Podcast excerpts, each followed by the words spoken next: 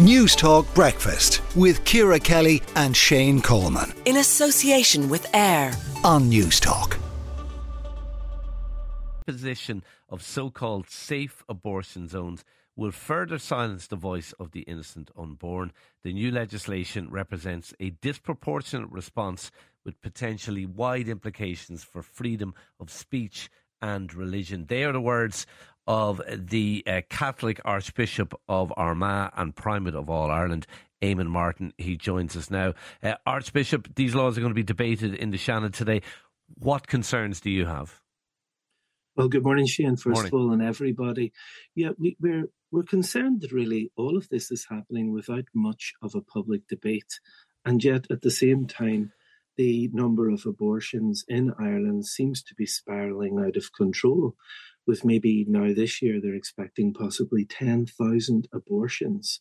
And, and something that we thought we were told during the referendum campaign, abortion would be rare.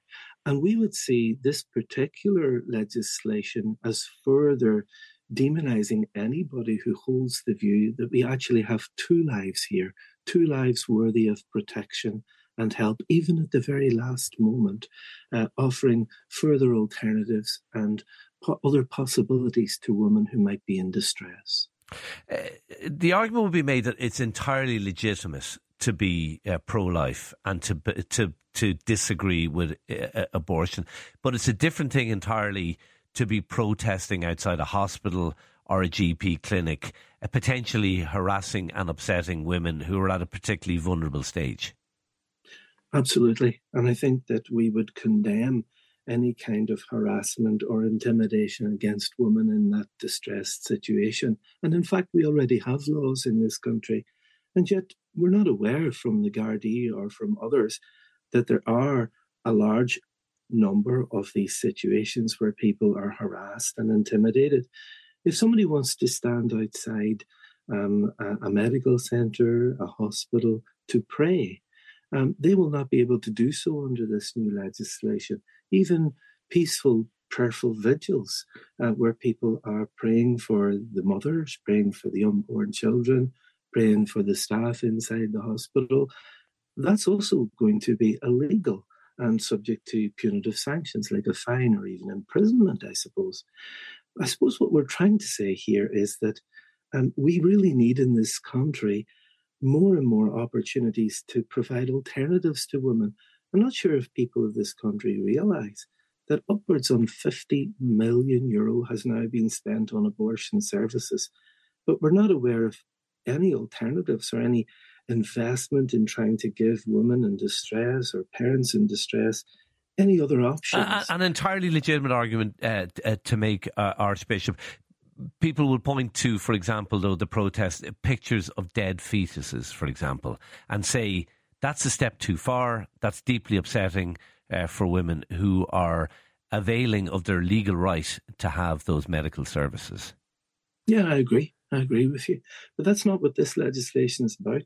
This legislation is about outlawing any kind of behaviour which is near an abortion facility where where there might be where there could be deemed to be uh, influencing of a woman's choice.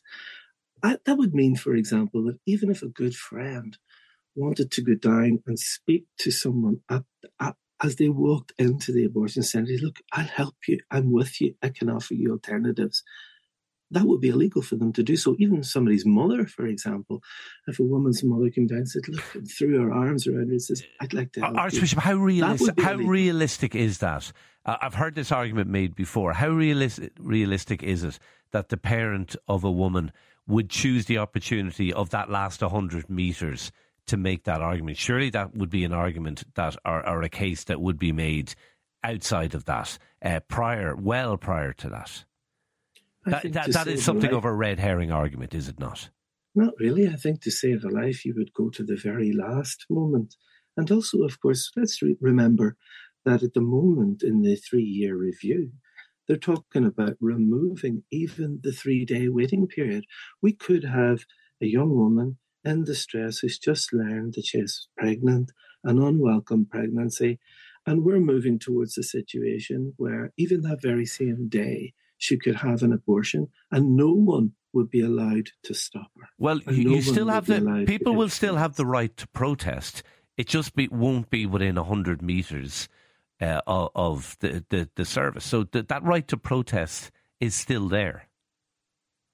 But I'm, I, I'm, I'm aware that we can, of course, and thank God, we can continue to make our voices heard about the right to life of the unborn child. But it does appear that unless the child is wanted, the unborn child has no safety, no rights whatsoever. The People Before Profit TD, Bríd Smith, has condemned your comments, saying they're deeply offensive to women and uh, pregnant people who were seeking to vindicate their right to bodily autonomy. What what what say you to that? Well, let's just take that as an example.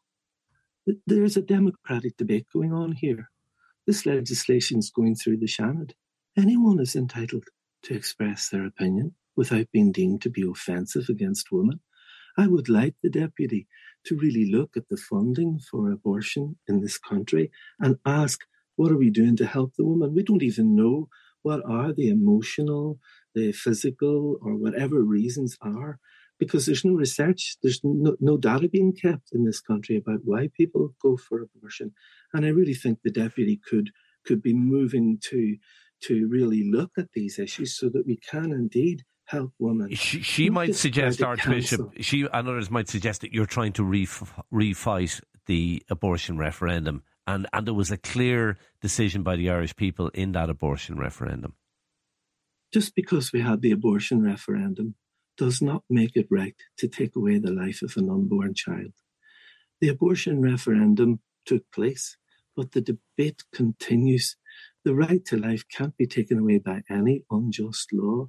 And I think we'll continue to try to witness for the life of the mother, the life of the unborn child. And eventually, Ireland will come back.